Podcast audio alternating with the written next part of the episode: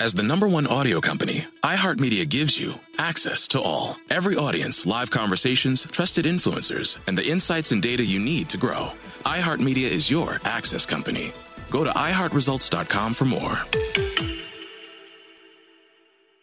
My name is Ariel. I moved to the US at 19. I spoke no English and I struggled finding job opportunities. Everything I have, I owe to the Adult Literacy Center and getting my high school diploma at age 22. It was an honor helping you achieve your greatness. Now you're helping others achieve theirs. It inspires me. When you graduate, they graduate. Find free and supportive adult education centers near you at finishyourdiploma.org. Brought to you by Dollar General Literacy Foundation and the Ad Council. Hey everyone, this is Molly and Matt, and we're the hosts of Grown Up Stuff How to Adult, a podcast from Ruby Studio and iHeart Podcasts. It's a show dedicated to helping you figure out the trickiest parts of adulting. Like how to start planning for retirement, creating a healthy skincare routine, understanding when and how much to tip someone, and so much more. Let's learn about all of it and then some. Listen to Grown Up Stuff How to Adult on America's number one podcast network, iHeart. Open your free iHeart app and search Grown Up Stuff. Grown Up Stuff. This is the Jabberjaw Podcast Network.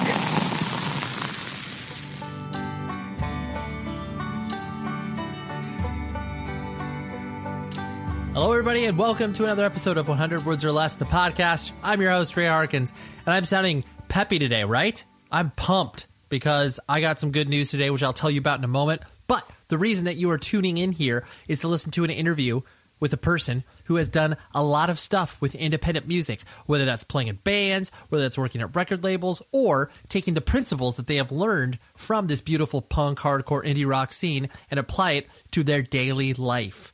That's what we're doing here. And the guest this week is Carley Coma, who is the vocalist from, I was about to say hardcore legends, but like they're just heavy music legends, Candiria. Candiria has been at it since the mid 90s and they are just going strong still. They are doing some amazing stuff. They just released a record last year that's really, really, really good.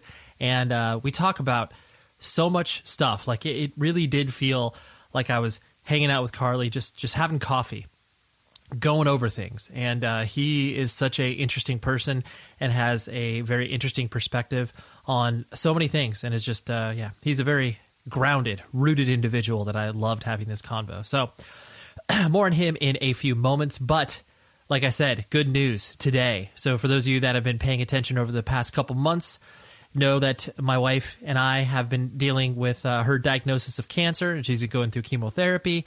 And um, you know, frankly, it's been fucking brutal. Um, there's no other way to put it.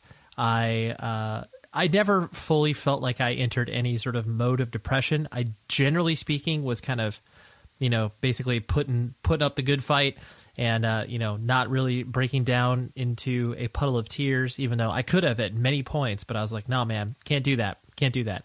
And today we got the positive news that uh, there is no cancer in her system right now. But granted, this is one of many, many tests that she's going to go through over the next couple uh, of years.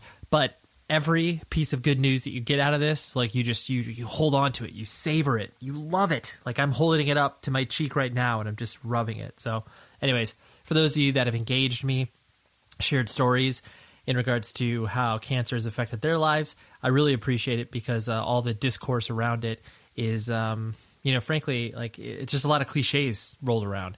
And I like the way that I was able to have discussions with people who wrote the show and who interacted with me on social media. It wasn't just uh, you know, oh, thoughts and prayers. It was like I felt I felt the presence of all these people. So, including you. I'm pointing at you. Maybe well, maybe you didn't write, but I know it was in your heart. Anyways, so that's why I am sounding so good and uh, I feel great about this, and I feel great about the show. So you know, forgive me because I know I've missed a couple uh, quote unquote fake deadlines in regards to putting up the show on a Wednesday, and I've been putting them up on Thursdays recently. So you know, that's just that's that's life. You know, you're gonna get it on a Wednesday or Thursday, but I'm shooting for Wednesdays, and that's kind of that's that's what's happening in my neck of the woods. So, anyways, like I said, Carley was just so awesome. Like he, it was such a great chat and he uh, there there was no stone unturned in my mind, and I was very very glad that we could have this convo. So without uh, without me delaying this any longer, I'm going to let you uh, hear this conversation. And uh, we talked for a while, so uh, you know maybe pour a cup of coffee, uh, you know, pull a drink of water, or pull a drink of water. Who does that? Anyways, here's Carley. I'll talk to you after the surgery.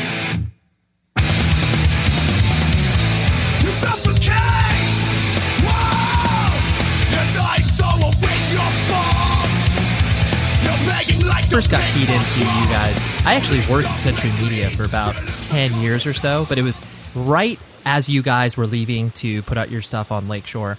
Um, so, but it, I, I got keyed into you guys. It, I think it was basically like late '90s, early 2000s. Um, I, I just Yeah. became I became aware of you guys because I'm from Southern California. You guys came through here, but a, a very definitive show I remember um, for myself and a lot of other people in Southern California was when you were. I think it was you guys, Cryptopsy and Poison the Well, if I'm not mistaken.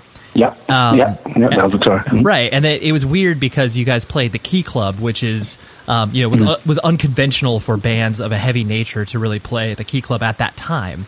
Yeah. Um, Yeah. But the thing that really struck me about that show is like, you know, I'm I'm basically a punk and hardcore kid. I was raised in that scene, Yeah. and mm-hmm. with what I watched at that show was the fact that you guys, I mean, granted, you couldn't get a more diverse bill. Like you pulled, Yeah. I know, right? but for for the people that that attach themselves to you guys, it seemed like everybody liked one part of your band a lot and then kind of mm-hmm. dealt with the rest so to speak where they're like oh yeah mm-hmm. i love their jazz parts. The screaming isn't for me but dude they're so talented. Or then like a mm-hmm. person that was into the mosh parts was like god they have like the best mosh part. You know what i'm saying? And it's like yeah. Mhm. I, I presume that you guys noticed that and kind of, you know, really relished in it in some respects, or was that just something that you guys were like, oh, it's kind of funny that everybody likes a little little piece of us, but maybe can't stand the other parts? I, I'm not completely uh, su- su- surprised uh, by that because some people get uh, Candiria right away, and some people uh, it, it, it, takes them a few listens, right?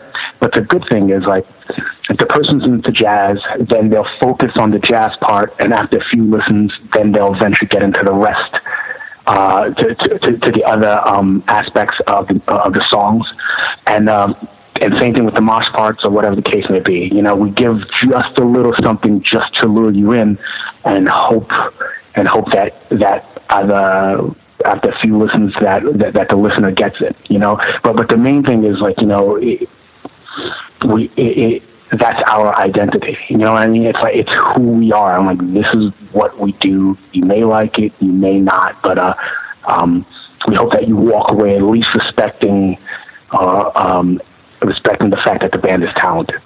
Right, right. Yeah, and I just loved Yeah. it, uh, it totally. And I, I loved it for the fact that um, you could look around at the people in the audience and see distinctly, you know, very easily where it's like, okay, that this person likes those parts of Candiria. And it was cool because, like you said, there was that mutual respect of, you know, maybe you didn't identify with everything that you guys were doing, but there's that, that underlying respect, like you said, of the musicianship where it's like, dude, these guys are talented, you know, like regardless of Yeah. maybe you didn't like the heavy stuff or whatever. You know, the funny thing is sometimes, like, and we would joke about this back in the day, where we would, we would write dance parts, mosh parts, or whatever, and we would throw in, you know, we, we would throw in like an odd time signature, and you would see like everyone in the mosh pit, like, what do I do here? Because it completely messed up their rhythm. We found it hysterical, but uh, that you know that would happen sometimes, and uh, that was uh, it was fun to watch from uh, you know from my point of view. Totally.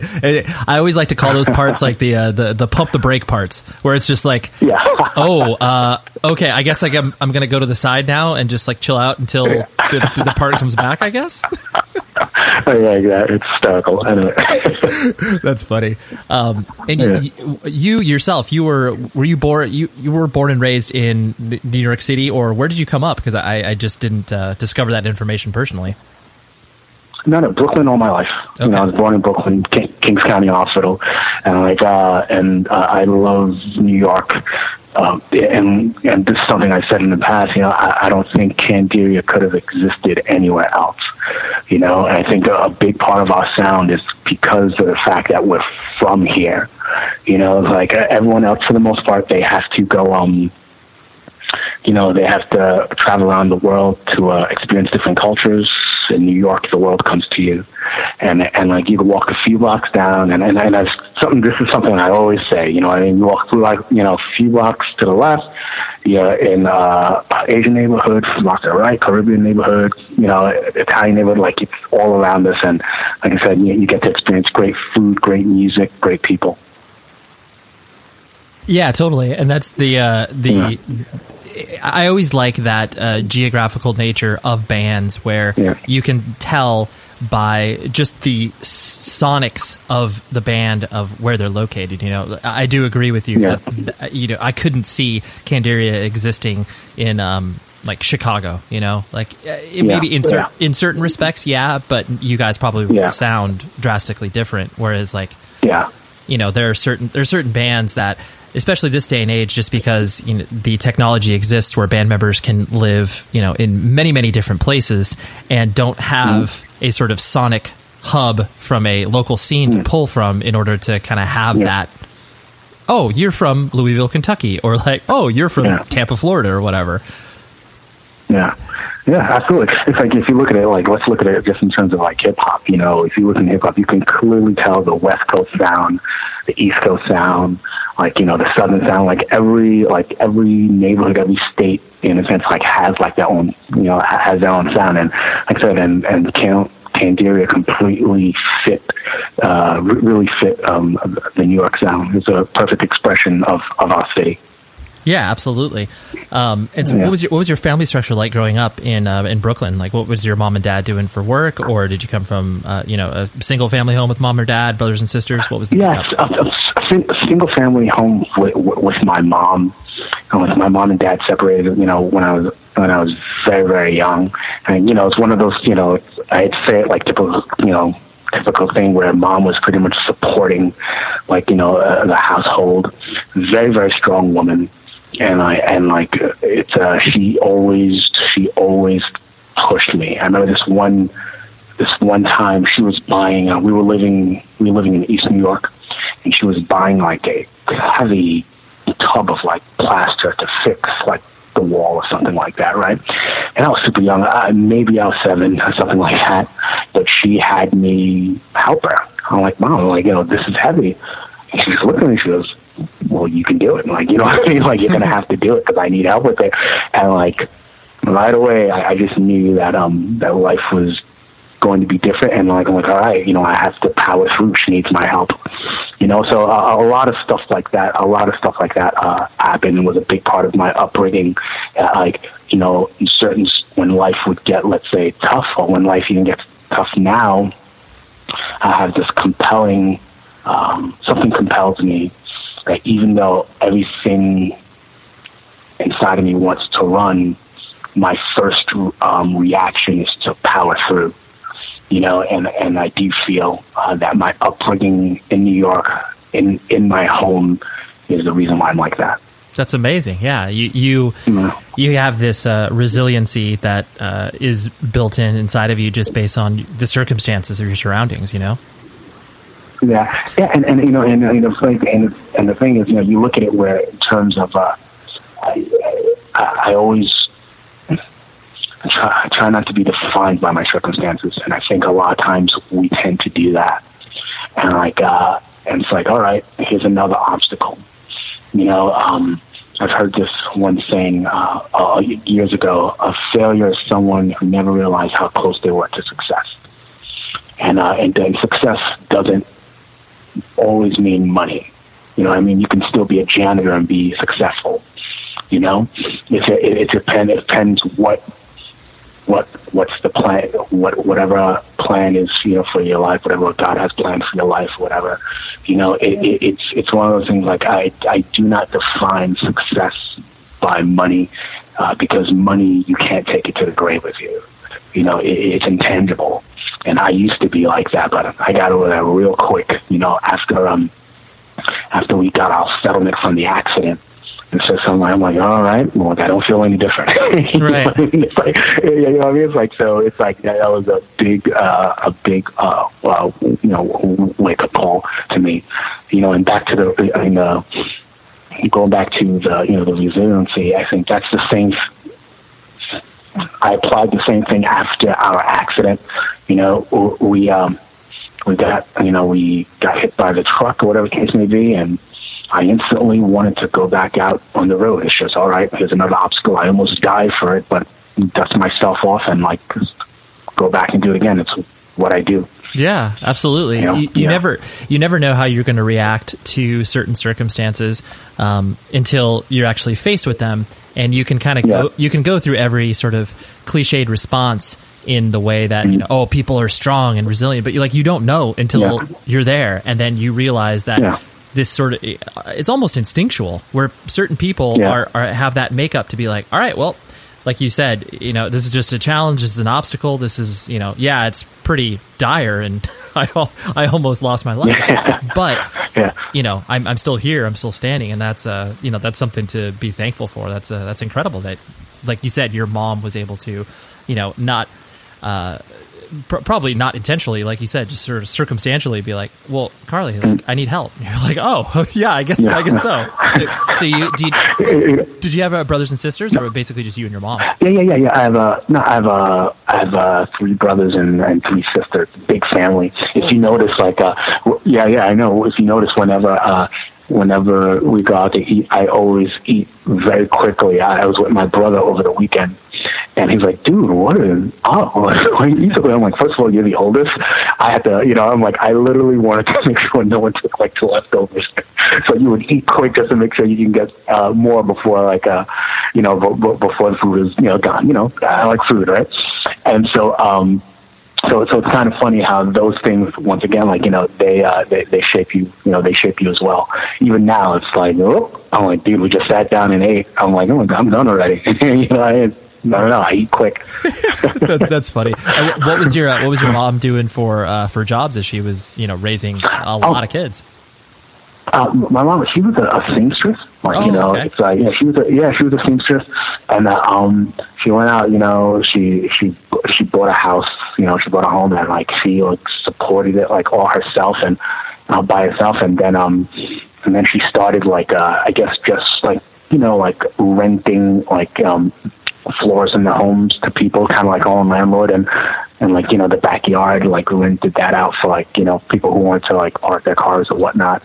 And so it was one of so you know she always finds she had a good hustle. You know, what I mean, it's one of those things like I told him like, all right, she's just gonna hustle just to make sure, you know, she she she she takes care of things. You know, Right. and I would always um, you know, didn't really have much uh, growing uh, growing up.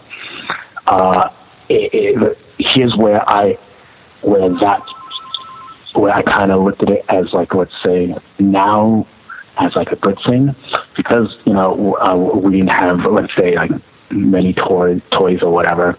I would spend a lot of time uh, in the backyard, uh, just um, digging through you know dirt, playing with worms, playing with insects, and then uh, just creating like my own toys. And and I realize now like it, if I grew up on an iPad or if I, you know, just whatever, like, I don't know if my imagination, uh, uh, if I would have the imagination that I have now. I was forced to create, forced to think outside the box because I ha- I wanted to have fun. All right. So even now to this day, like, I'm fascinated by National Geographic, how animals, like, interact uh, with each other. I'm like, even when I'm cooking, I'm like, oh, let me try this spot, oh, this spice with this spice. I'm always, I'm always creating. I'm always um, experimenting, and and now I see how that plays into my my my uh, my songwriting. You know, it's like yeah, and and yeah, and I'm glad. Uh, you know, of course, things could have been better, of course, but like, I don't, I don't regret. I don't regret how I was brought up. You know. Yeah, absolutely. You're you're you're given a different uh, experience, and through that, you're able to reflect on the fact that oh, because I you know didn't have these things, that I do have this. It's kind of like you know addition Yeah. through subtraction. it's like Yeah. oh yeah, Exactly. yeah, and then you know, and then yeah, you could look at kids that you know might have had.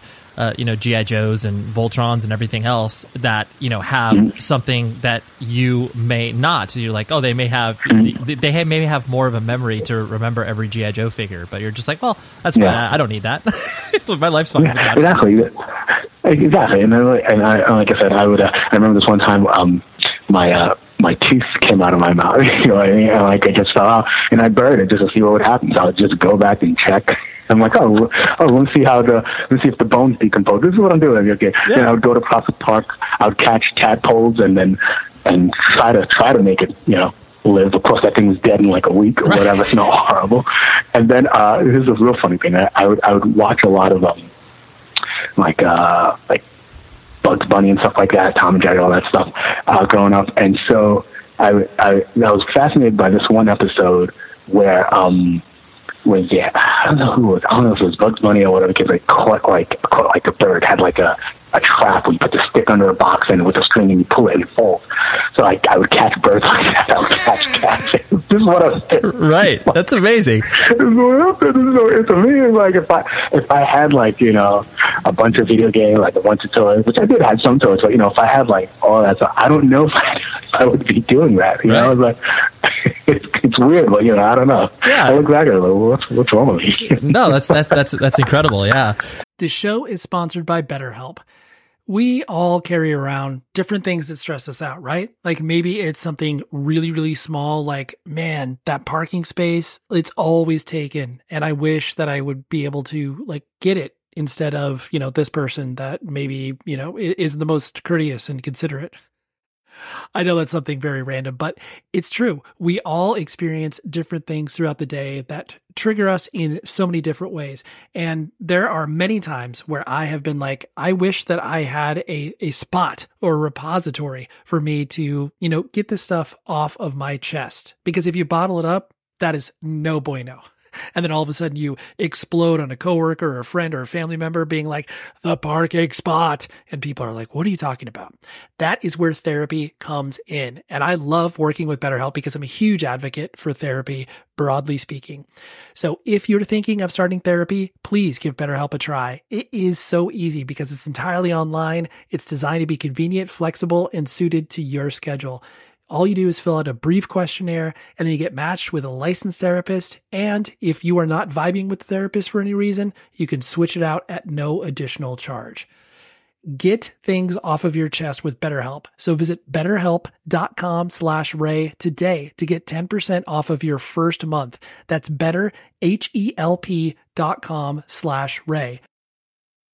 My name is Ariel. I moved to the US at 19. I spoke no English and I struggled finding job opportunities. Everything I have, I owe to the Adult Literacy Center and getting my high school diploma at age 22. It was an honor helping you achieve your greatness. Now you're helping others achieve theirs. It inspires me.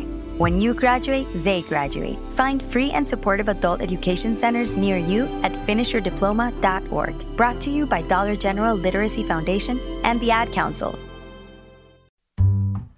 Hey everyone, this is Molly and Matt, and we're the hosts of Grown Up Stuff How to Adult, a podcast from Ruby Studio and iHeart Podcasts. It's a show dedicated to helping you figure out the trickiest parts of adulting like how to start planning for retirement, creating a healthy skincare routine, understanding when and how much to tip someone, and so much more. We're back with season two of the podcast, which means more opportunities to glow up and become a more responsible and better adult, one life lesson at a time. And let me just tell you, this show is just as much for us as it is for you. So let's figure this stuff out together. This season, we're going to talk about whether or not we're financially and emotionally ready for dog ownership. We're going to figure out the benefits of a high yield savings account. And what exactly are the duties of being a member of the wedding party? All that plus so much more. Let's learn about all of it and then some. Listen to Grown Up Stuff How to Adult on the iHeartRadio app, Apple Podcasts, or wherever you get your podcasts. Grown Up Stuff. And, and so, so what kind of uh, what kind of kid did you find yourself? You know, as you started to get into junior high school yeah. and you know high school or junior high and high school, um, what kind of kid yeah. did you find yourself being? You know, were you uh, did you care about school? Did you care more about the music that you were getting into? Where was your head at?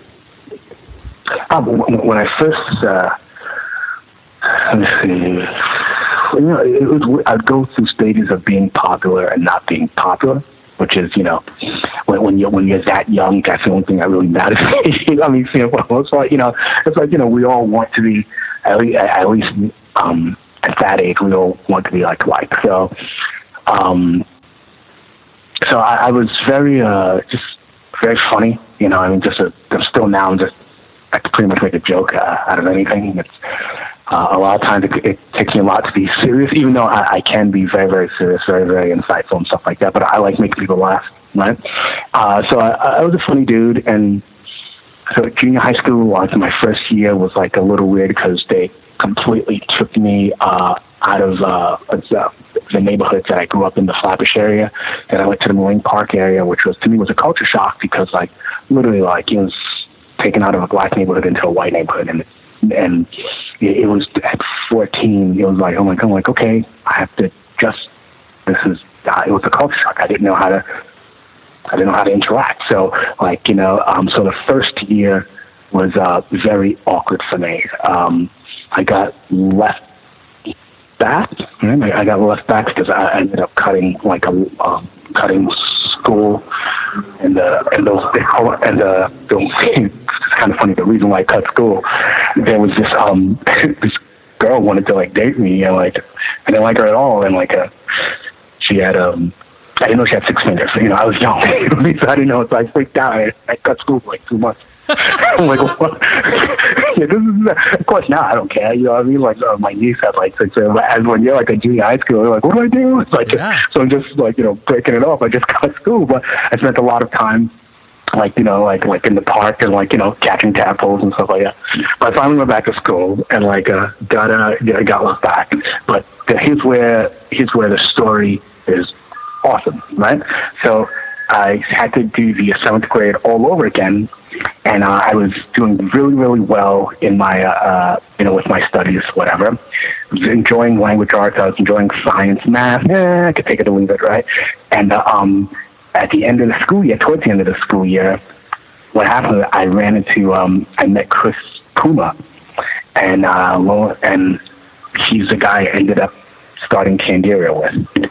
So it's uh, if I didn't get what get left uh, I never, I don't, I can't do that. More, yeah, I can't do it. Wouldn't have been formed. Right, it right. wouldn't have happened. So, yeah. so, so there's one, there's yeah. one situation where I ran from. right, right, and it worked out perfectly. Um, yeah, yeah, yeah. So, what is Candiria ostensibly your first band? Like, did you play in anything else kind of before that relationship blossomed? Well, I played with, uh, well, the, the band uh, before Candiria was, uh, it was still with Chris and it was still with Eric, the two guys I started Candiria with, but it was like, you know, we were 16. We called the band Raging Angel. It was really corny stuff. like, you know, 16. In fact, there was a song in the demo that we, we did a cover of Mary Had a Little Lamb. Just to give you an idea, we kind of had like a Beavis and Butthead mentality thing or, or SpongeBob and Patrick mentality thing going on, right? And so, uh, and, um, and actually Mike was actually singing that the, one of the songs off the demo to me at the last band rehearsal. I'm like, dude, no, please do that very. Right? Only a few people had that. And we only printed up like 200 demos uh, or whatever.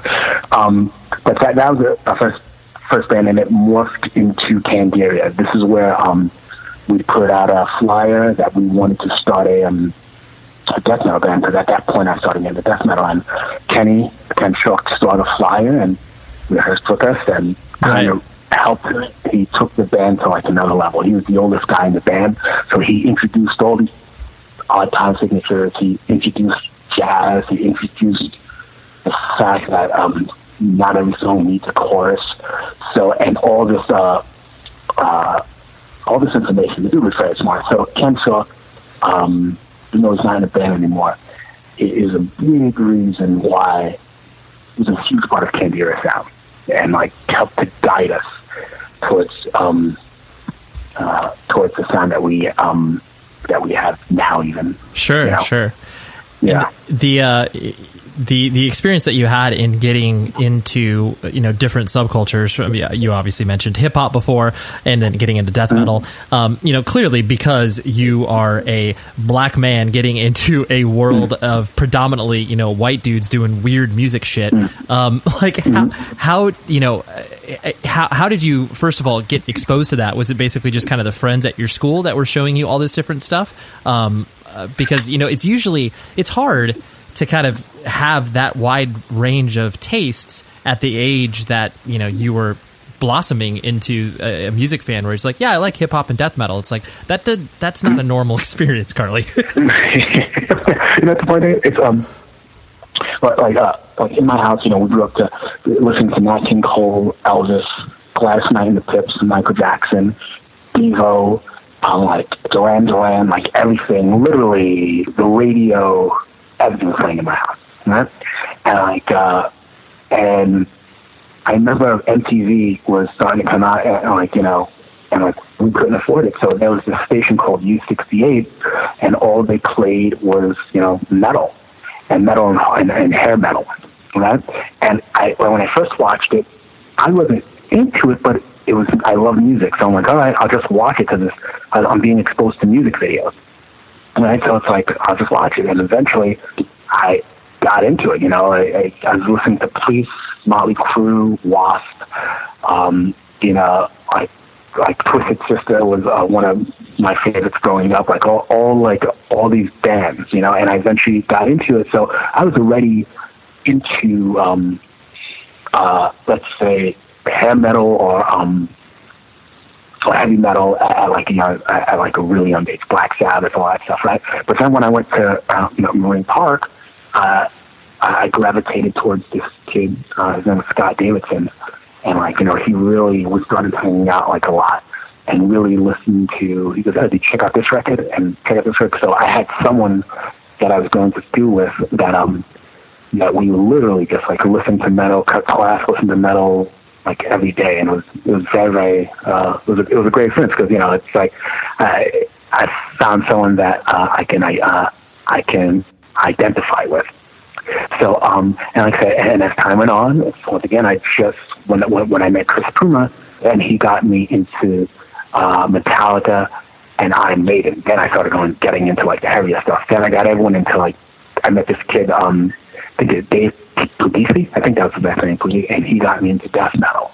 So it's like can think of it all. So it just started progressing, and like I remember I worked at um this pizzeria, uh, Eddie Carroll's Carroll's Pizzeria in Brooklyn, Kings Plaza. I was 16 years old, and I met this kid. I I can't remember his name right now at the top of my head. Um, but he he played guitar, so I would I love metal so much that after work, after getting off at uh, 11 o'clock, I would walk to his house like 45 minutes, sit in his room, and he would, I would sit in front of him and he would play covers uh, of Metallica songs. And like, I was just, I was just amazed, uh, amazed.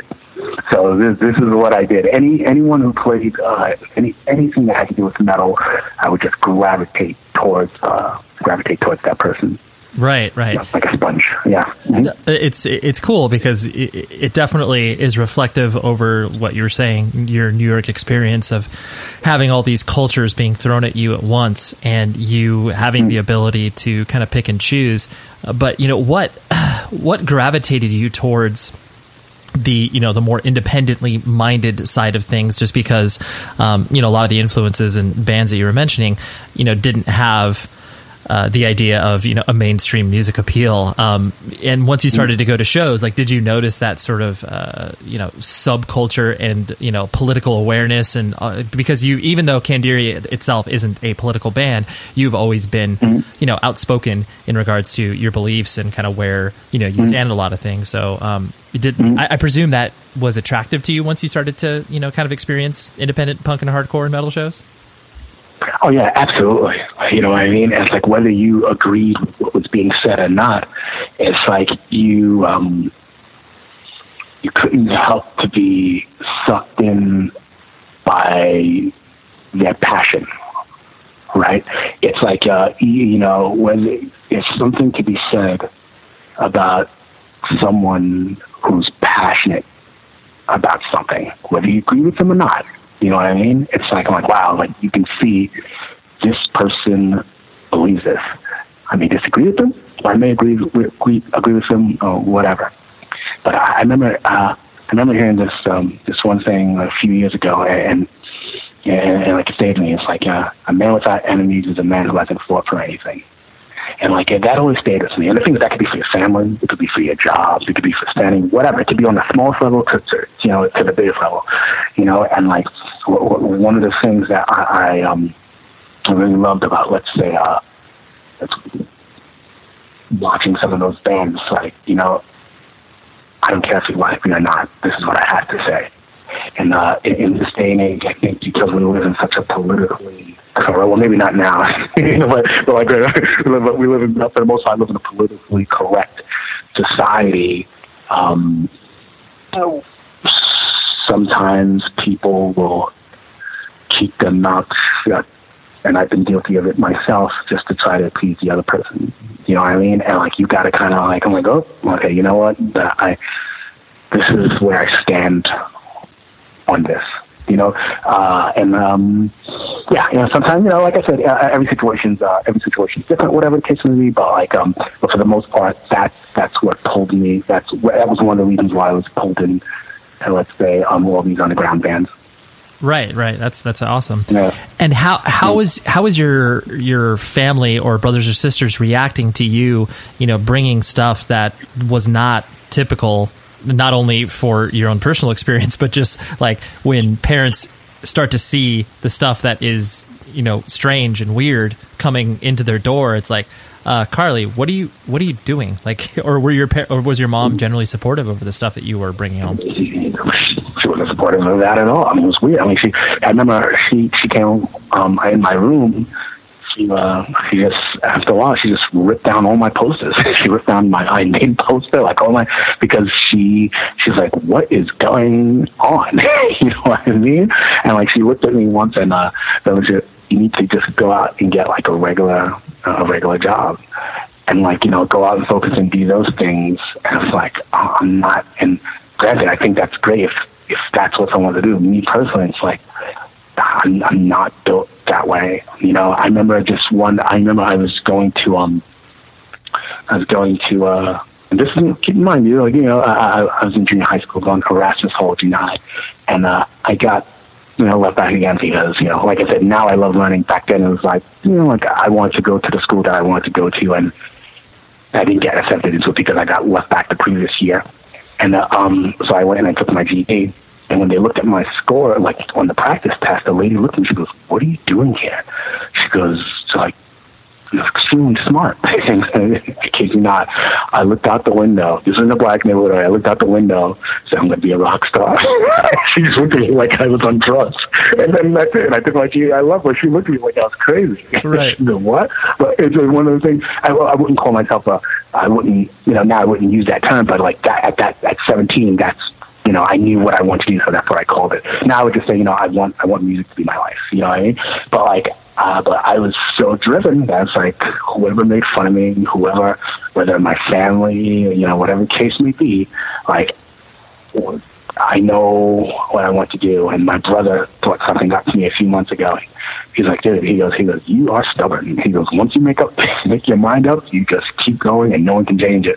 I go, yep, that's pretty much me. You know what I mean? So t- they thought I was crazy, but now they just say like, all right, this is, now they look at it like, wow, like I, I, I admire the fact that after all these years that you went and you did what you loved, you chased after you know what you love, whether you're making money or not, you still stuck, still stuck through it. Because you're a little centric, but but like, but it makes sense why you'd be driven to go do that. So now um, they're, they're very supportive.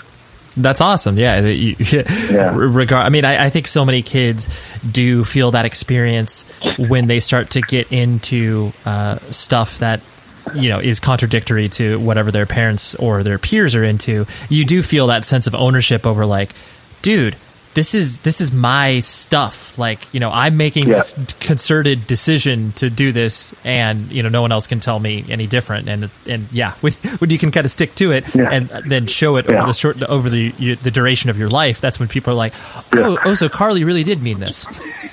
Yeah, exactly. Oh, this just wasn't like a, a thing, you know. I had my raver, my raver phase for a bit, and like they kind of stuck through that. But like, Right. but like, uh, but, but they're like, uh, we knew, we know this isn't gonna last. But you know, but, um, for the most part, it's like, you know, I stuck with it because it's I'm compelled to create music. Right, right. You know, That's, that's like awesome. breathing. And so, did you did you immediately gravitate towards you know doing vocals, uh, or was that just a function of the fact that you couldn't play instruments as well as the the people that were surrounding you? Oh, it's, I couldn't afford it. Literally, like I wanted to be like a guitar player, and it's like I'm like, and 16, and me and Chris are looking at each other. This is when we are starting, like you know, to play. And he's like, um, He's like, uh, hey, I think we could both do guitars. I'm like, how much guitars? I'm like, this much. I'm like, oh, I can't do that. I'm like, I'll sing. Okay. it's really that simple. That's I couldn't, I, could, I couldn't afford a guitar, and so now I'm a vocalist, and so it worked out. It, it, worked out well. Right, right. Yeah. that, that that's funny because usually, usually the experience of someone, uh, especially being a vocalist of a uh, you know a band that ha- doesn't have any sort of mainstream aspirations, usually it's the it's Yeah. one of two scenarios. The one that you're talking about, where it's like, oh man, I don't Yeah. have the money for a drum kit or you know bass guitar or anything, uh, or it's just the fact that everybody else already had their instruments, and then you're kind of left in the corner being like, um, all right, I guess I'll do, I'll, I'll try this. yeah, really came down to affording it. So there right, that's that's that's amazing. Uh, My simple solution to the problem was remove people from the scene and help them feel safer. In response to attacks against Asian Americans, Maddie Park raised over $250,000 to donate cab rides to the Asian community. There is so much more work to be done. We really need to come together and tackle this issue as a community. Support the Asian community. Learn how at lovehasnolabels.com. Brought to you by Love Has No Labels and the Ad Council. Hey everyone, this is Molly and Matt, and we're the hosts of Grown Up Stuff How to Adult, a podcast from Ruby Studio and iHeart Podcasts. It's a show dedicated to helping you figure out the trickiest parts of adulting. Like how to start planning for retirement, creating a healthy skincare routine, understanding when and how much to tip someone, and so much more. We're back with season two of the podcast, which means more opportunities to glow up and become a more responsible and better adult, one life lesson at a time. And let me just tell you, this show is just as much for us as it is for you. So let's figure this stuff out together. This season, we're going to talk about whether or not we're financially and emotionally ready for dog ownership. We're going to figure out the benefits of a high yield savings account. And what exactly are the duties of being a member of the wedding party? All that plus so much more. Let's learn about all of it and then some. Listen to Grown Up Stuff How to Adult on the iHeartRadio app, Apple Podcasts, or wherever you get your podcasts. Grown up stuff. Hey, it's Zuko and Kayla from The Wake Up Call. Enjoy your podcast, but when you're done, don't forget about us. We have a radio show. We try to bring a smile to your face every morning. We also talk to some of the hottest country stars of today, and we like to share some good news with That's What I Like. Because Lord knows that's hard to find. When you're done podcasting your podcast, listen to us at 92.3 WCOL. Set your preset on your radio right now, and don't forget you can listen to us online on the iHeartRadio app. Um, and so then, you know, as as Candiria started to, you know, get going, and you guys started to, you know, hit the road. Uh, w- did touring come naturally to you, or was that something that uh, you had to kind of get used to, just because, um, you know, because of your circumstances? You know, I presume you weren't taking a ton of vacations to, uh, you know, around the country and stuff like that. And so, was touring your first kind of taste outside of, uh, you know, Well, Brooklyn and it was- everything? No, it, uh, actually, uh, yeah. Actually, the the, fir- the first time that I was even on a, um, the first time that I was on a plane, I was, uh, I, I was, I was 27. You know, and so it's like, uh, but, but, it, and so it, it was one of those things where I had to, I wanted to see the world because of all the shows that I was, um, all the shows that I, I was exposed to, like National Geographic, all, all that stuff. So I know I want to, I know I want to see the world, right? But like, um, but it still took a while for me to get used to because I was gone for a long periods of time. New York was pretty much just all that I knew. So even now when I tour, it's like I have to mentally prepare myself. I'm like, all right, I'm going to be gone for like a while. I still, I still love experiencing like, you know, going to different cities and like, you know, and, and, and, and doing all those things. But like, but it, it, it's, um, but it took, it, it, it took a while for me to, to get used to that because it's like, all right, you hop in the vehicle, you travel for 17, 15, 10 hours, whatever. You get to the club, you sit around for a while, you do interviews, you hop on stage, you load up, you go right back. And it gets a little monotonous at times, but you look forward to that 45 minutes on stage, so to speak, a, a 50, a half hour, you know, whatever on stage. And that, that's what it's all about. Of course, meeting the fans as well. And that's what I look forward to uh, the most. And it's, it's very rewarding. Sure, absolutely, yeah. So many people, so many people that don't have the touring experience don't uh, Yeah. re- realize the the hurt. I, I, I explain it like this: it's usually just like hurry up and wait. So it's like, yeah, you drive yeah. forever to load in at four, and then your set time's at ten thirty, yeah. and you're just like, so uh, what do I do here? I guess I'll hang yeah. around uh, the venue or like go get coffee next door. But um, yeah, yeah, and then just like you said, how monotonous it is. Where um, yeah, you can see, you can see the country, but it's you know through the van window, and you're not stopping to like, hey, let's go to the Grand Canyon. You're like, dude, that's like six exactly. hours off the road of where we're going. We can't do that. Exactly, and you, you look at pretty much when you're, you're uh, unless you have a day off. I think one of the best days off I had was uh, in Belgium. Uh, just loved it, right? But like, unless you have a day off, you're pretty much your sightseeing for you was in a was in a five block radius of the club or the theater or whatever the case may be. But for the most part, you know, you're you know you have to realize, you know, you're, you're working. I mean, it's uh, it's work. Yeah, I love it. It's a job that I love to do, but it's still uh, it, it's work, and it's it can be hard uh, uh, mentally. Can be mentally draining.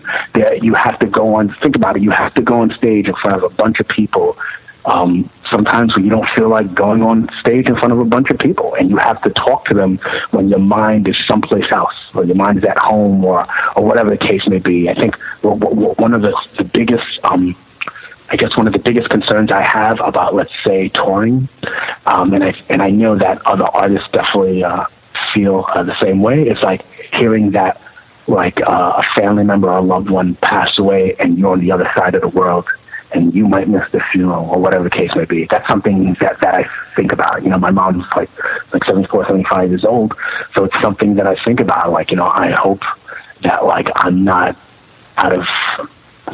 I hope I'm not someplace where I can't get called and something happens to like my mom. You know what I mean? And just being real with you, you know what I mean? It's like yeah you know, it's like it's it's it it can be it can be tough where something's happening at home and like uh, you can't just rush and go there. You're like six thousand, seven thousand miles away, separated by ocean.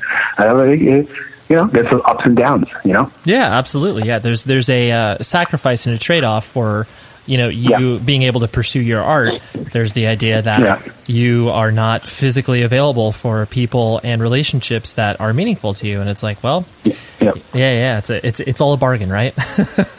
Yep absolutely. It's a uh, like uh, it, it's got everything costs you something. Yeah it's true. Everything. It's, there's mm-hmm. a, good or bad there's a price for everything. Mm-hmm. absolutely. Yeah. Um, yeah. I, I wanted to focus on uh, the time in Candiria where. Um, you know, when 300% density came out, that was uh, such a unique time for bands of the, you know, hardcore punk metal variety because that's when, you know, uh, for lack of a better term, the you know mainstream music publications started to cover these bands, and you know bands were able to start making livings off of their you know heavy music, which was you know unheard of prior to that. Mm-hmm. It's like, yeah, you, you, you could mm-hmm. point to a band like, you know, Earth Crisis, or you could point to a band like, you know, Hatebreed, and then, you know, your old tour mates Poison the Well. It's like, once those bands started to kind of break out, realize, like, wait a minute, like, you can like make a living off this? That doesn't make any sense. Um, I mean, granted, yeah, granted, yes, you could point to the you know the New York City hardcore bands in the early '90s, but you know that was a, a, whole, a whole, weird time in general. But, anyways, my po- my point being was the fact that there was uh, a lot of uh, expectations and pressure put on you guys because of uh, oh, you know, Rolling Stone says that uh, Candiria is going to be you know the next uh, you know hugest thing to come out of independent music. Um, was that something? Mm-hmm. Was that something that you guys? Uh, I guess kind of just took in stride and like you're like that was cool, but um, you know it wasn't something that you were you know targeting to uh, to accomplish. Um, w- but was that that sort of pressure that's coming in on you guys? Uh, you know, did you enjoy that, or was that something that you just did your best to ignore? I enjoyed it completely. I mean, it's like, and, and and there wasn't really any pressure for that because it's, we were just doing what came natural to us. But I completely enjoyed it because you know when you before reality kicks in, one of the things that um that'll motivate you to um to, to start a band is you want to be the biggest rock star on the planet. right? I mean, it's, it's, I'm just for the most part, that's what motivates us because our imagination is set free, no boundaries whatsoever. You know, um, and so I, I've been watching Iron Maiden live after death with Chris Puma sitting in front of a uh, uh, and then watching it, you know, sitting in front of this TV, I'm like, but that's what I want. And we just sit there and like, all right, that's what we want. So it's like, um, those, those are the things that were driving us. So when Rolling Stone happened and MTV was happening, it's like, uh, I was like, first of all, I, I, I was only, oh wow, it's really happening. I was kind of in shock kind of like uh, no pressure, but I was bugging out. I'm like, what's going on? Like, this wasn't like you know you you want it to happen, and you know it's gonna happen. But when stuff like that does happen, like why is this happening? when it doesn't make any sense. So it's like a weird thing, like kind of like to me personally going back and forth, right? Regards to like what is going on? Like this is weird, you know. Um, I remember getting recognized at like I went to Jacob Javits said car show, um, and someone stopped me. Hey, I saw you on MTV. I'm like, I'm like, I'm like, what is? I'm like, this is awkward. I'm like, you know, this is weird. You know, um, but we took it. Um, we took it in stride. We just we knew that whatever whatever success came our way, whatever notoriety notoriety came our way, we knew it was part of the job description. So um, I didn't really feel too uh, too much pressure, really. Yeah. You know what I mean? Uh, just all right, this is what we do. This is how it feels like, you know. Sure, sure. And did you did you have um, you personally, did you have any sort of um, business sense about you in regards to the band? Because you know, usually there's one or two people in the band that kind of, you know, acts as the de facto voice. Because you know, there's no way that a record label or someone else has to like go around to every single band member and be like, okay, what do you think about this? Okay, what do you think about this? You know, um, did did you fill that role in the band at all, or was that something that you know you voice your opinion, but there were other people that were doing kind of the communication for the band? Not, not, not at all. At that time, not at all. You know, I mean, it was. I was more literally just into uh, of just being a, a vocalist. You know, it's like you know when you're in Candiria, you're you're you're competing with everyone. You're competing with a lot of egos. Not necessarily that way, but like we all like, all right, this is what I do, and I do it well. So sometimes, you know, we would um sometimes you have to push your ideas forward because everyone has ideas, you know what I mean? And like, uh, so, uh, my thing literally was, um, just a creative dude and, and like doing, doing my show well and just, um, opening my mouth, some business stuff here and there, but that was mostly Mike. Mike is, uh, very good at that stuff. And, uh, uh and it was Eric, cause Eric, um, Eric, when we first started the band, Eric was the one who really just pushed, business wise the band forward. And even now, you know, he's one of my best friends. I still talk to him, and his the way that his mind works is awesome in regards to that. Um, after uh, after Candiria took some, you know, we we took a hiatus after the Kiss the Lie record, and we um and that's when I spent a lot of time, years, just educating myself.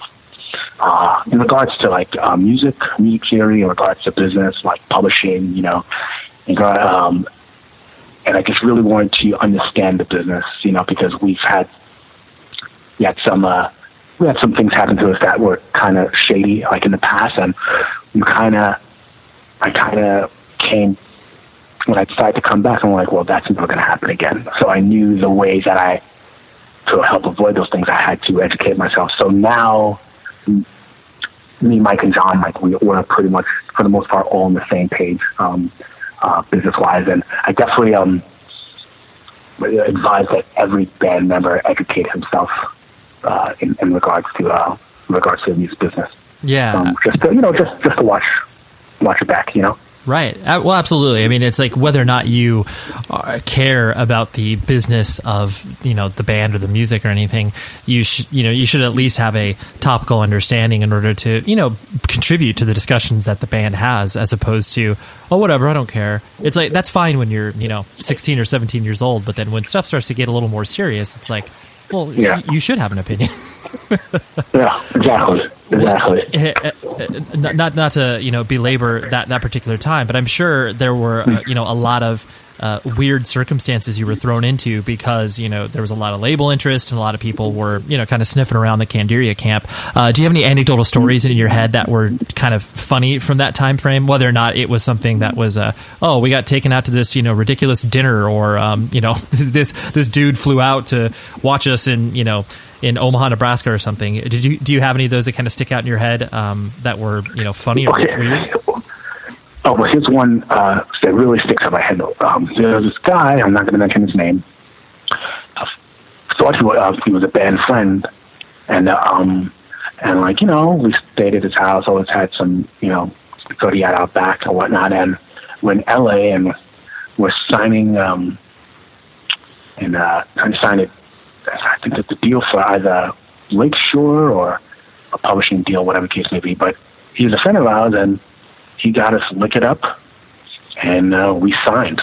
And I look back at it, and I'm, I'm like, wow. And then we found out years later that he was um, he wasn't as upfront, uh, honest as he should be. And then all these things started coming out, and um, that's the thing, you know, watch out for someone trying to lick you up as putting a piece of paper in your face. But uh, I had to I had to give him props though. Like you know, he was playing the long con and it worked. you know, but like uh, I, for the most part, like it was a it was definitely a um definitely like an eye opener on just how uh, how careful you have to be in regards to regards to your business. Mm-hmm. Right. So, um, but so that's, and the thing is, I forgive the guy. Like, I don't even really think about it, but you know, it's like, I'm like, all right, whatever, you know. Um, but it's one of those things where, you know, there are a lot of, a lot of sharks out there. And like I said, any new band coming up, new bands, you know, whatever, they've been out, around for a while, like, you should know every set that's coming in, every set that's coming out has paperwork for everything, complete transparency on every level. And, uh, it is, uh, it, it, it'll save you a lot of um, a lot of heartache, so to speak, right? But uh, once again, like never again. yeah, yeah. No, it's true. I mean, you, you, you, do you do see a lot of people trying to become, you know, parasitic towards a band when they feel like they uh, can kind of wedge themselves in there and offer something that you know a band may yeah. not have uh, considered in the first place, and then all of a sudden be like, "Oh wait, what did we just do?" But yeah, well, I'm, I'm sorry that happened, yeah. guys. But um, yeah, yeah, there's a, a, few last things I want to hit on before I let you go. Was I mean, there's sure. no there's no way that anybody can uh, you know speak to you and talk not talk about like you mentioned earlier the the fact you got in a you know horrific accident and like you mentioned the settlement, like you know that's all been well documented and everything mm. like that. But uh, to me, what I was interested in is the um, you know once you you know were able to you know kind of pull yourself up with your own bootstraps and sort of have a vision for the future, um, you know what did you actually start to do to kind of you know put yourself back together in the way of like I, I need to exist in the world now. Like I know the band isn't going to have um, you know, through injuries and through all the horrible mm-hmm. things that happened to you guys, you know, the band wasn't going to be as much of a focus of what you guys were doing. So, mm-hmm. you know, how,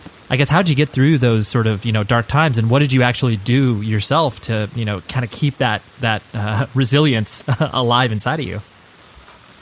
Uh, the, um, I was, uh, I, I, I worked at like a telemarketing place for like years and it was a very humbling experience to go from like, you know, like uh, skyrocketing in regards to your career, like seeing things starting to happen to you. To now it's like I'm like okay, now it's like uh, I, I can't tour for like a while because of the lawsuit because they they were walk they you know they were walking us the insurance companies were walking us, and I had to go to I worked in like a um like a warehouse wasn't the cleanest warehouse and like and I was I was a tele, tele telemarketer I worked on Wall Street before that in the beginning, so I, I know how to sell. Right? Um, so it was just very, very humbling to have a boss who was younger than you, like saying, okay, to need you to do this. And the thing is, and I appreciate that. And the reason why I appreciate it is like, um, it helps to put things in perspective. You know, I think when you're, especially when you're a vocalist, um, you can think it's all about you and, and all that stuff. And like, I think that's one of the biggest mistakes that we can do as musicians is thinking that, that we're it, so to speak, right? I think once you get there, you kind of lose some of your hunger, some of the hunger that got you there, you know? And so that experience, that hunger experience helped me to say, all right, Ken, here is just my job okay, that can be taken away from me at any given time. Like, I want to be the same person that I am on stage, that, that I am when I'm home, that Uh, hanging out with friends, whatever. I want to be that same. Of course, when you're on stage, you're, you're working, so of course you're going to turn it up just a little, but for the most part, like my personality is the same personality I have on stage. It's the same personality I have when I'm with my friends, by myself, with my family, or whatever. so uh, uh, and it just um, it, it just um, it, it helped it helped ground me. And one of the things that really it was like an eye opener after the accident and after people realized that we weren't going to be around for a while, maybe never even come back. One of the things that I was like, um, my phone stopped ringing. It was so weird. You know, you hear people talk about that, like you know, like, I guess like who, uh, you know, people let's say who on top of the world, you know what, um, in their careers or whatnot, and and then it all goes away and their phone's not ringing. Like I was completely surprised that my phone stopped ringing. I think that's the thing that really like, huh. So you started. I started to put a real value on friendship, even more so. What the definition of a tr- of a real friend right. uh, was. And like That's and a once again, I'm glad. I, Yeah, glad I no. went through that. What's up? You know, I was gonna say that's that's such a. I'm really really glad you mentioned that because it's so funny. I, I've had, I mean, a mutual friend of ours, um, Steve Joh. Like he, you know, he worked at Century Media Records for years. I know you worked with him. Um, he was the one who actually he was the one who actually hired me at Century Media. But he, uh, there was there was one thing that he mentioned to me that I found so interesting too, where it's like you know when you're in the middle of uh, you know the entertainment business, whatever it may be, whether it's working at a record label or whatever, um, y- and then you decide to either take a sidestep from it or you know become less active in it. Those are the points, like you mentioned, where you do realize like, oh, these people that like treated me nice, like they only just wanted something from me. But then you, but then there are people who you may not have considered that good of a friend to be like, oh, those are the people that actually like really like me for who I am, as opposed to me being the vocalist of Candiria or whatever. You know? Exactly. Exactly. Exactly. And, and then like that's a definitely an eye opener. Yeah. And I like it's like I said, I'm, I'm glad I went through it, and uh, it's uh, I, I love uh, I love people. You know, I love meeting new people, and and I love um, yeah, creating new friendships. You know, what I mean, it's like ah, this dude's cool, and you know, what I mean, like uh, like that. You know, and real friendships. You know, Yeah, totally. not someone who wants something from you. right totally totally um, so uh, two last things i want to hit on was uh, one uh, like you mentioned you you know you're doing a telemarketing job for years um, so you know what did you find yourself doing you know after the crash and uh, after you had to you know re-enter you know trying to find some semblance of whatever a career may mean um, you know like what are you doing you know presently outside of the band just because they you know the band does occupy a lot of your time but not to the extent of where uh, i presume it occupies all your headspace where you you know you, you can't concentrate on anything else. So what are you what are you doing to keep yourself to keep Right now, yeah yeah exactly. Oh, oh, right now, like, uh, um, definitely, I'm working on my uh, side project, like uh, electronic. I've been wanting to do it for like a while, you know what I mean? And uh, so once I was done writing with the record, I started just programming beats and and writing songs, and hopefully, hopefully, I'll be done by April. You know what I mean? Um, um, we have we have a huge summer tour coming up. I can't announce it until like March or whatever, but I'm hoping to have the songs done beforehand and maybe record after. Um, I'm in the Screen Actors Guild as well, you know, so every now and then, you know, we'll work on something. So is Mike. Um, also, I like uh, I uh, I volunteer at my church uh, with kids and also at a soup kitchen in um in the city father's hearts um, ministry whatever like you know working with like homeless people so i, I keep i keep myself um i keep myself very very very very busy and also it's like i'm a just um learning new software new software learning how to like mix you know um how to um learning sound design uh, I have this thing where like uh, you know people say you know it's going back to when I was a kid again, right? so what do you like? I love just finding out how things work. So um, my hobby is troubleshooting. You're like, oh, how does this work? I'm like, I'll get frustrated. I'm like, all right, here I go. You know what I mean? I know that I'm diving into something that once once when it's said and done, it's like I'll learn something new, you know, and like, um, and I, and I tell this to people like all the time, you know, like when they're learning new software, whatever the case may be, it's like, uh, learn one new thing a day about this. With me, it's, um, native instruments, whatever software that they have, or building a synth from scratch, whatever the case may be. You learn one new thing a day, and by the end of the year, I, I would have learned 365 new things, uh, about this piece of software, whatever the case may be, piece of hardware right and like uh, you, I, I, I, will, I will continually stress we have to be in a constant state of learning. If we if we think that we've arrived, we have a big problem. you, Yeah. you, you'll just like flat flatline. Right. Yeah. No. That that's that's. Yeah. that- I, I like I like the engagement level because yeah, when you do, um, you know, so many people I, I know you know flounder at finding things that are interesting to them. You know, I mean, it's like the idea of, of like, oh, find a mm-hmm. hobby. You know, and it's like anytime mm-hmm. anyone's ever uttered those words to like anybody mm-hmm. I've been in the proximity of, I'm like.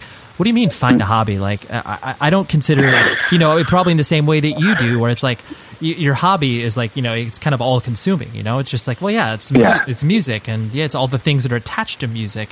And uh, it's, yeah, I find it so funny where like oh, what are you gonna do when you retire? It's just like well, probably the, the same shit I've been doing for like forty years. You know. yeah, and you know, it's funny. You, you look at it, it's like you know, you, you know, you stumbled on a passion when you work on it, go to sleep, and you can't wait to wake up the next day so you can do it all over again. And you you would do it whether you were getting paid for it or not. Yeah. You know, and like uh, and like that. That's uh, so many people. Like you know, they they might not know what their passions are, which is fine. But uh, I implore you to find out what it is, and like uh, it, it just um, adds another adds depth to your life, and like uh, and it also um. Sometimes, again, sometimes life can get monotonous, even if you're doing the thing that you love, right? Uh, but like, just find that thing. You know what I mean? Like uh, that even another layer. You know, I love creating music, but now it's like I'm in love with like you know programming software you know, and doing sound design. So it's still I'm still doing songwriting, but now it's like wow, it's a deeper level. Yeah. You know, I felt like I just fell into another you know fell into a rabbit hole. You know, it's, it's just like oh, this this is never ending. I totally that, and that's the, that's the exciting part about uh, you know growing growing older is the fact that you can trip into these other things that you know maybe at a younger age you would have had no idea that you had been interested in, but all of a sudden like Yeah. it's a it's a treasure trove. You open up this whole new world and you're like, oh my gosh, like there's there's this this whole other world and it's amazing. It's great. Yeah, it's great. I. I get completely lost in it. Yeah, I love it. That's that's so cool. Well, Carley, honestly, thank you so much. This has been really fun for me, and I hope that uh, you have uh, derived some enjoyment out of this as well. Awesome, man. I love great conversation, great interview, and uh, thank you for not asking standard questions. thank you so much. I love it. Right? It's always uh, it's always nice when both people can give compliments to each other at the end of a hour long conversation, where it's like, "Hey, that that was cool. I really enjoyed that." And um, yeah, it always uh, it's always nice. I have to thank Amy Sciarretto, who is a old colleague of mine, and um, yeah, she's just a great PR person. So if you're ever looking for PR, go to Amy Sciarretto. She is a legend within that scene. And actually, you know what? She'd be a good interview. I actually didn't think about that, but that would be fun. Anyways, uh, she hooked up the interview. Uh, she's Carley's and Candiria's PR person. So thank you very much for having me do that interview. And um, the music, as always, is provided by Lowercase Noises. Please find him on Bandcamp, on Facebook, on any other social media platform, or Apple Music, or Spotify, whatever it is you listen to music on. Find his music. It's beautiful, and you'll love it. And uh, should I tell you the guest next week? I probably will because uh, that's what I have been tending to do recently, right?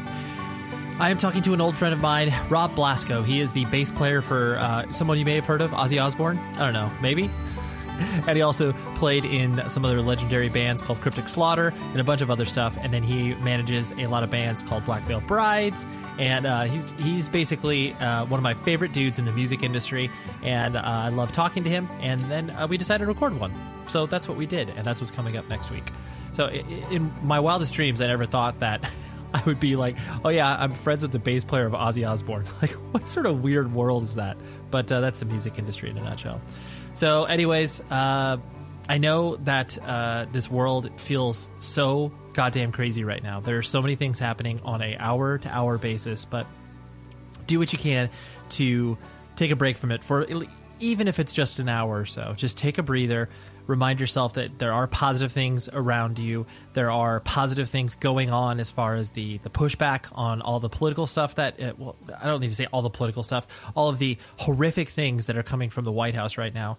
Um, so basically, use art, use your friends and comrades within the context of pushing back on all of this stuff that uh, we frankly just don't need as a country, and uh, use that as a salve. Be able to lick your wounds and be able to use that to get yourself through the next, you know, frankly, three and a three quarters years like that. I think I'm breaking up my years by the quarter. So, anyways, um, but yes, please use that and hopefully use this podcast. So let it let it comfort you, okay? Because I'm feeling just as scared as you. I'm feeling just as nervous about everything that's happening. So there's that. Well, until next week, please be safe, everybody. You've been listening to the Jabberjaw Podcast Network, jabberjawmedia.com. Shh.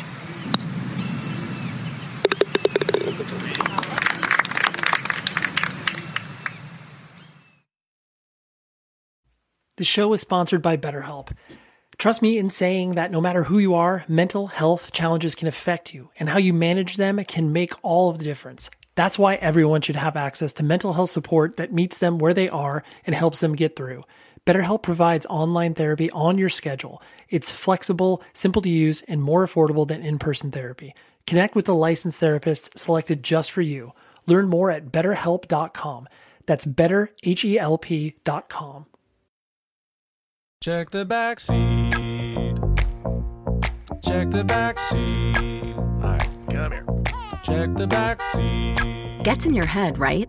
Good. Because every year, dozens of children are forgotten in the backseat of a car by a parent or caregiver. All never thought it could happen to them. But with changes in routines, distractions, or a sleeping child, it can happen to anyone. Parked cars get hot, fast, and can be deadly. So get it in your head. Check the back seat. A message from NHTSA and the Ad Council.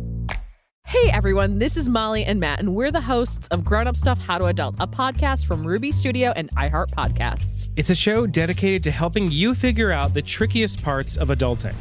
Like how to start planning for retirement, creating a healthy skincare routine, understanding when and how much to tip someone, and so much more. Let's learn about all of it and then some. Listen to Grown Up Stuff How to Adult on America's number one podcast network, iHeart. Open your free iHeart app and search Grown Up Stuff. Grown up stuff.